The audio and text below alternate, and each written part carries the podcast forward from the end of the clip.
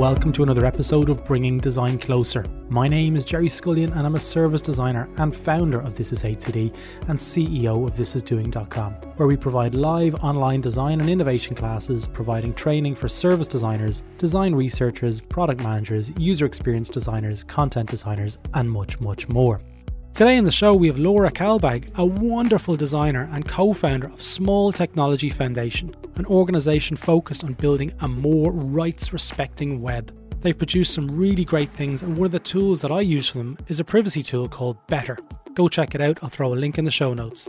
Anyway, we speak about lots of different things in this podcast and cover topics related to accessibility and its connectedness to privacy. I thoroughly love speaking to Laura and have all links to all their websites and initiatives, including Laura's book called Accessibility for Everyone by a Book Apart. Let's get into it. Laura Kalbag, a very warm welcome to Bringing Design Closer. How's it going?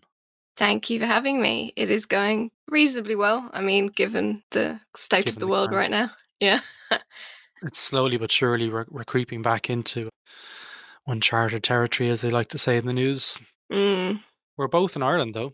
Uh, we so are. We're both, we're both, both experiencing the same pandemic, which is good because I've spoken to people recently and they're like, "Oh, it's not so bad over here." I'm like, "Yeah, well, it's okay. Let's not talk about that." Mm. well, I think you're under tighter restrictions than we are because you're yeah, slightly further north than us. Yeah, I know. Yeah, we're getting close to that whole hitting level four thing. I think it's it's only a matter of time before we get there. But Laura, let's kick off let's tell our listeners a little bit about yourself and what you do because you've got a, an incredibly interesting background. How do you yeah. describe what you do? You've really set me up there, saying it's got I've got an interesting background. I'm the co-founder of Small Technology Foundation, which used to be called Ind.ie. And what we do is we try to build rights respecting alternatives to exploitative technology. We try to create technology that's for human welfare and not for profit for sort of yeah. greedy corporations. We're not one of those. Yeah. And so that involves well, it involves all sorts of things, including we build a tracker blocker app that blocks trackers across the web. We mm. try to advocate for sort of more rights respecting technology. We try to encourage people to build better stuff and also to encourage people who are making regulation to make better regulation. And one of the things that we're really focused on at the moment is trying to build those alternatives. So, trying to find sort of architectural solutions where we can actually build technology that people can use every day that respects their rights and doesn't exploit them. Yeah. It sounds like an easy job then. you're busy. There's lots of stuff going on. Yeah, and it means that I get to do a huge variety of things and I get to always mm. be working on something that I care about, which I think is something that a lot of people don't necessarily get to have. So I think even though we're not going to be rich or mm. have sort of fame or anything like that, not really after that stuff, I actually get to work on things that I care about every day, which I think yeah. is one of the most rewarding things you can do. Absolutely. So to to just kind of surmise some of those things, if you imagine you're at a well, do you remember what dinner parties or whatever like parties we, we might have had before? And I know I go out to very rarely anyway, but normal parties and people would ask me what I do, and it's one of the most fear-filled questions for me. I'm like, I just do design is what I I fall back to. I'm a designer, and you tell people what you've just said to me, and what are the common questions that you get after you just tell people what you've just told me? Yeah how do you do those kinds of things how i think and yeah and what do you actually do? Yeah. So i would also if people ask me i'd say i'm a designer. Hmm. even though my kind of design incorporates doing development running the organization doing the financial admin and stuff yeah. and writing a lot of writing and a lot of speaking as well so yeah. but all of those things i feel fall under designer. They're all part of yeah that. the same thing the same family of things like you know but when you spoke there about creating products and creating things that I, guess are more ethically considered what does that look like in terms of well, what problems are you trying to solve let's talk about the stuff there in the tech world where people may not be aware of what's currently happening. So, what do you say to those people at those kind of events and those parties where where people are kind of being awakened to the potential threat? I say we look at the technology we use today, and Mm. most of it's free. And we have to ask, why is it free? Because nothing is free to make. So, how are they making money? Or how they make money? And this could be your Facebook, it could be Mm. Google, it could be things like Gmail, it could be Google search, it could be Instagram. And all of these, and the vast majority of mainstream technology, is making its money by harvesting your personal data and using it to target ads at you and making money that way, or selling it and sharing it with other groups like insurance companies, even governments, and things like that. Mm. And so it all comes down to the business model in mainstream technology. And even you'd say, oh, well, then I pay for services. So I pay for Spotify. So that's fine. But mm. actually, even Spotify is doing the same. They're kind of having their cake and eating it too because you pay them money, but they're also harvesting your data. So paying for a service isn't even a guarantee Yeah. that your data is not being used.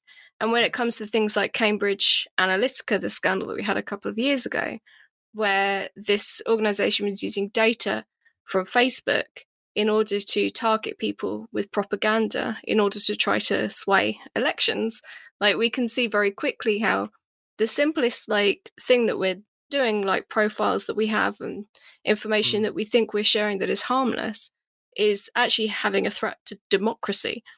So I'm trying to work on building technology that doesn't do that, that can't be exploited in that way. How do you determine if a service is doing what you're doing or what you're talking about? Because I pay for a lot of the software that I use. You know, Zoom, for example, like which we spoke about before, I pay for the pro level on that. How would I know if they're leaking my data? How would I be able to find that information out? One of the easiest ways of getting an understanding of what people are doing is reading their privacy policies.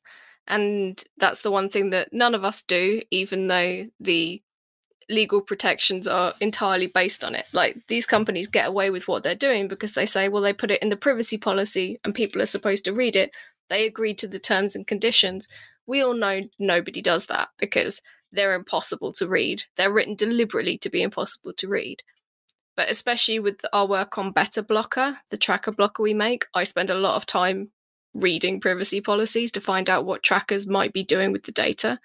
And you read through and you do get clues as to whether something is being shared, whether your data is being collected. They do have to say specifically legally in these privacy policies. And so they have things like, oh, well, we, we might share this with third parties. We might, they'll claim that personal data is often anonymized, which is something that is Hmm. mostly technologically infeasible. Like you can't, any anonymous data can be de anonymized mostly if it's compared with a comparable data set. And so you can read these privacy policies to get an inkling about what they're doing. And unless they specifically say that they are not sharing anything, you'd be mm. wary of them. Yeah. I don't use a blocker on my computer and I've got a VPN and stuff, but like it's something that I probably should look into. But for people who are listening who don't know what a blocker does, tell me what it really does at its core. So most people will be familiar with what ad blockers do. And a lot of people use ad blockers. And what ad blockers do are they hide ads because people find ads annoying. You get an ad blocker, it hides them. We make a tracker blocker that's slightly different. So what we focus on is blocking trackers, which ends up blocking a lot of ads. Um, what we do is we go through and we give a list of rules to the browser and to say, look, if you find a script from this particular domain, block it. And what that results in is web pages load faster because they've not got a load of junk being attached to Hmm. them trying to track you and they it also is blocking things like analytics and stuff that can be trying to Yeah. like get your personal information and it will also hide the majority of ads because the majority of ads are based on tracking one of the Mm. things we don't do is we don't block what we consider to be ethical or rights respecting ads because advertising isn't the problem. It's the tracking underneath that's the problem. Hmm. That's really interesting because most people think that generally advertising is bad, and I'm of the opinion, well, we've been advertising since the the time we started to trade beyond value of just human interaction. Since the introduction of money, we've been advertising to our services to each other. I guess, like when when you think about things like that, in terms of ad blocking and blocking the tracker tag that you, you've mm. created, if you imagine that the whole world adopted that tag at the moment, and it was successful and it was doing exactly what it was designed to do, what would the future look like then? Well, we would have a lot more control over our own information. Like that's the main thing that we're aiming for is to have ownership and control over our personal information. Now this would mean that businesses would need to find better, more ethical business models. They would need to find ways to run their businesses that doesn't rely on sort of very risky like harvesting data and sharing it because you get very little value out of things like targeted advertising like tiny tiny like quantities of money that you'll make on those ads and people spend a huge amount on them and mm. it's, so it's not really a great return on investment most of the time and so people do need to find different ways of funding the things they want to build not building things specifically for tracking and targeting like that's not really a beneficial business model. Yeah. One of the other things that we were chatting about before was accessibility and how it correlates and how it uh, interrelates with privacy as well. I'm keen to get your thoughts on what that looks like and, and how you see accessibility and privacy being being so deeply connected and entwined. Well, because accessibility and privacy are really two of my main focuses in my work. So I wrote a you book. You literally wrote the book. Accessibility. You literally wrote the book. well, a book uh, called Accessibility for Everyone. And the idea behind that was to try to encourage people who are building things for the web to have mm. a greater understanding of how to build things more accessibly. So we're thinking in terms of making things accessible to disabled people who have particular impairments that affect their use of the web. So it might be have being blind. So we want to make websites work for screen readers, which are an assistive technology that yeah. reads the screen so that blind people can read the content.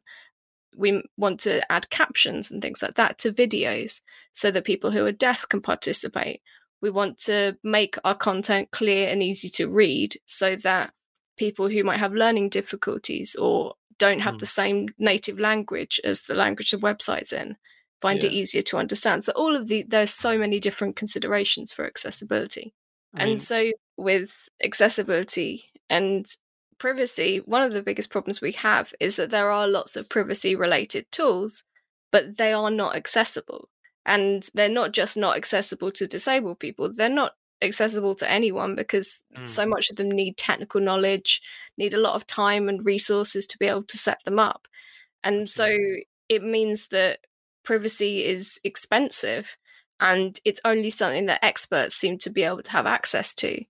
And so I think that's a really important thing. And the other element is that with accessibility, a lot of accessibility tools are not ethical, have tracking built in, are built mm. upon APIs that are sending data back to, say, Google. And so a lot of people are faced with the choice of, well, you can either have access to the same tools that everyone else has access to. Yeah. But you are going to have to give up your privacy in order to have that basic access.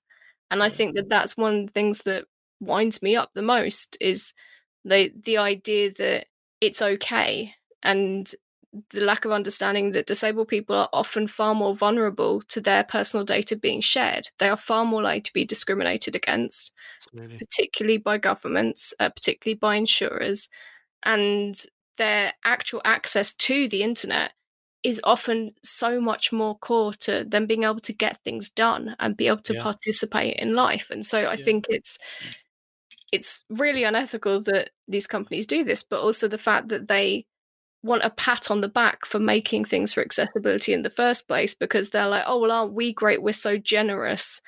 Yeah. Giving all of these things to disabled people, which, by the way, we should all be doing by default anyway.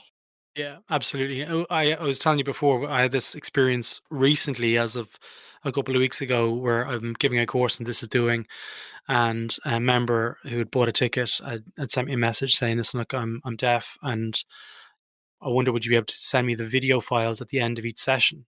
And I'm like, what are you going to do with the video files? And they go, well, I send them off to get transcribed. And that's currently how they were working. So I spent a lot of time looking at integration with Zoom and how Zoom can potentially do subtitles and if, if it can, and I couldn't find a way for it to do that. And then Zoom suggested that I speak with Otter as an integration. And of course, it was like, I think it was 1200 euros for the year to do live transcriptions on that, but it, it involves the host to do it. So I said, okay, well, let's take a bit of a hit on this, and maybe it's something I should be doing by default anyway. And I looked at the integration, and OMG, it was like it took me about four hours, you know, all up, sitting there trying to figure this stuff out because it was so complicated for me as well. And I'm I'm pretty technical, and I eventually got it to work, trial and error, after a couple of support emails. And I just said to them, I said, this is an absolute disgrace. I said, both of you, Zoom and both of you, Otter, need to seriously fix this because if anybody who's not technically capable has to try and do this in order to get some sort of uh, decent service, it's just going to be so difficult and so expensive as well for them to do. Like it's something that Zoom should have in built in by default, as far as I'm aware. Well, that's it. If we build these things in by default, it would make a massive difference. Even if you think about things like Twitter and recently enabling by default being able to write alt text for images. Yeah. So you can write descriptions of your images for people that can't see them. And that was years and years of hassle to get them to do that. And still, they launched a new feature the other day with video. And are they enabling captions by default? Mm. No, of course they're not. Have they even designed for it? No, they haven't. No. They haven't learned. Uh, it's it's like you know businesses they put it into the too hard box. But what's interesting with that Zoom integration and the Otter integration is it transcribes the entire conversation. So people who are on that call as well, it's kind of they rock up to the call, and even though I've told people that it's going to be live transcribed, the other people on the class kind of have to accept the fact that it's being live transcribed, and if they ask a question, it's going to live transcribe their question as well.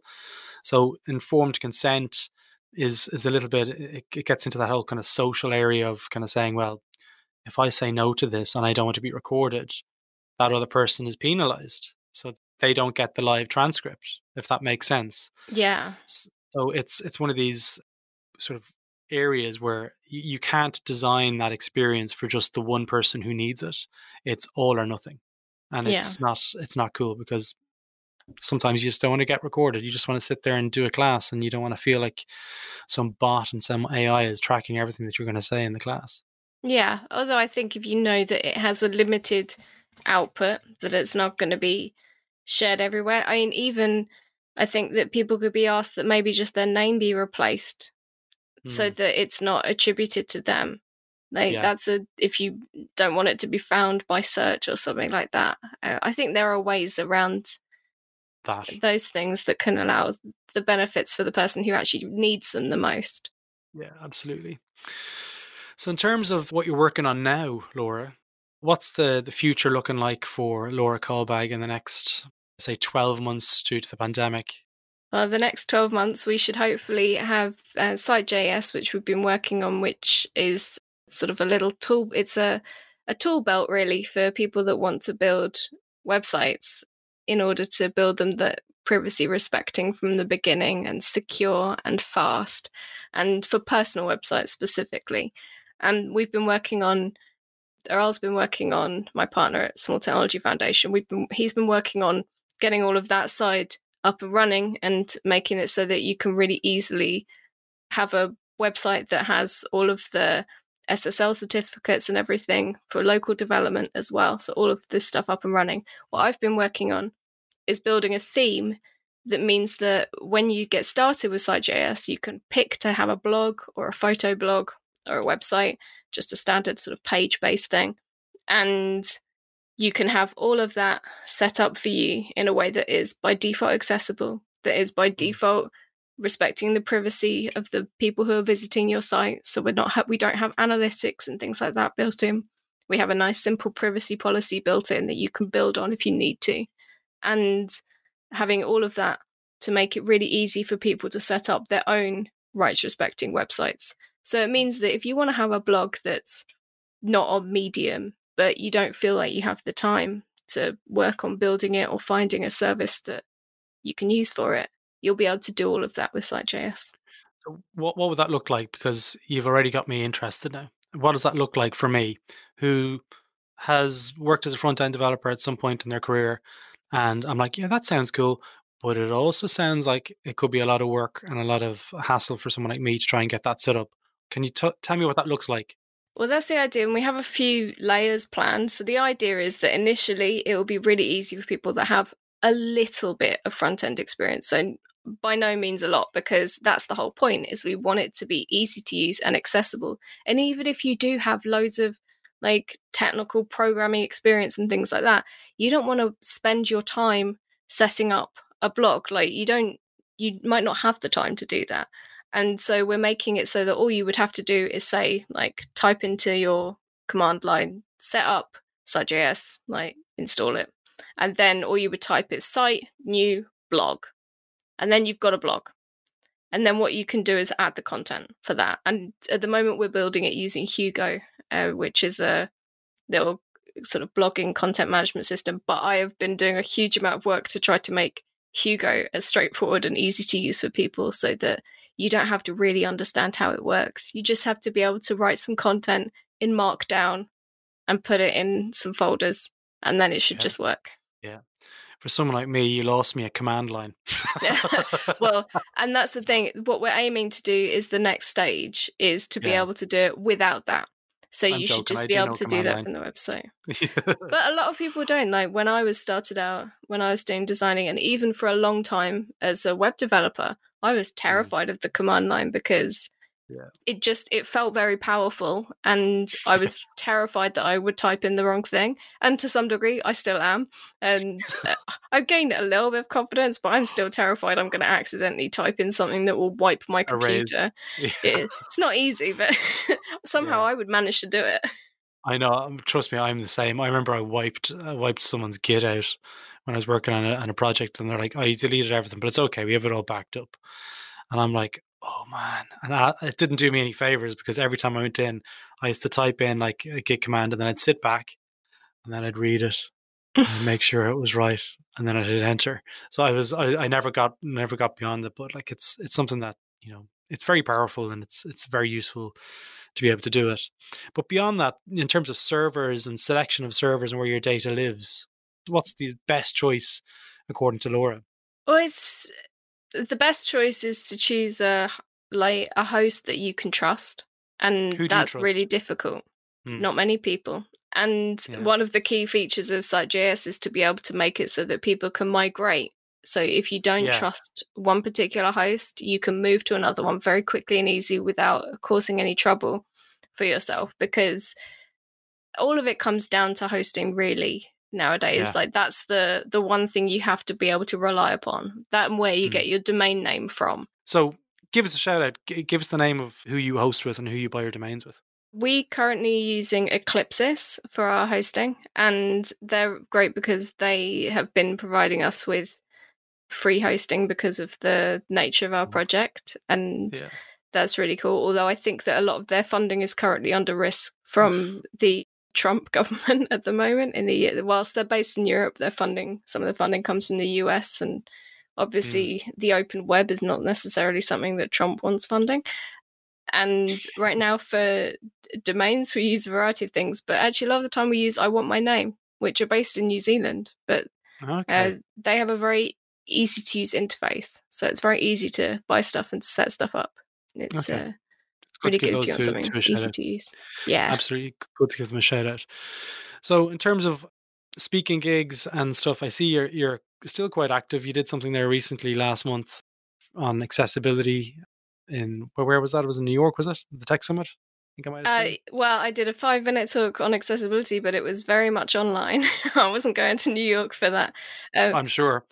Yeah, so I gave a talk on the state of accessibility in 2020, and part of that was talking about privacy and how, mm. uh, especially when we're moving so much of our like infrastructure online they it was already a lot online but when it came to the pandemic suddenly things like schooling and a lot more work was moving online and so how we needed to factor in privacy when we were thinking about these things and how mm. we weren't just trading it in for convenience we were trying to actually spend the time to do the research to find the alternatives it's not the easiest thing right now but there are easy to use alternatives to a lot of the popular software and yeah. if you just spend that little bit of extra time finding it, then you can set people up in good stead where things are mm. accessible mm. and their privacy is not being invaded.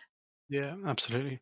I'm going to throw a link to that video into the show notes because it was good and I really enjoyed it. And I like it because it wasn't w- wasn't a, a, hugely long video. And in my life at the moment with with two young kids, it's a case of like, oh, great, nice, I'll watch this. so I'll definitely throw a link that, to that one in the show notes. Laura, if, if people want to reach out to you and follow your your kind of like you know what you're working on and stuff, what's the best way for them to do that? It's probably my website, um, which is laurakalbag.com. Um, yeah. It's K A L B A G. Yeah, it really is bag. That is really what it says at the end of my name. it's all right. And a lot of people uh, are a bit baffled by my surname. You're the, the only one in the world. That's the that's the main. The thing, only so. one in the world. It's the benefit of having a name, an English first name and an Indian surname. Is yeah. I am the only one in the world. Yeah, which is great. Great for search. yeah, yeah. My SEO is very strong. Inbuilt. Orga- like my parents were thinking about it. well, I'll throw a link to your website, and if there's any other projects that you want to throw in there as well from what we spoke about, they'll all be included in the show notes. Fantastic. Laura, it was great, great speaking with you today. Thanks so much for your time. Well, thank you for having me. It's been fun. So there you have it. That's all for this episode of Bringing Design Closer. If you like this episode, feel free to visit thisishcd.com where you can access our back catalogue of over 100 episodes with episodes related to service design, product management, design research, and much, much more. If you're interested in design and innovation training, feel free to check out our business, thisisdoing.com, where you can join online classrooms and learn from the world's best design and innovation leaders. Join the This Is HCD newsletter where you'll receive updates from the network, and also, if you're interested, apply to join the Slack community on thisishcd.com. Stay safe, and until next time, take care.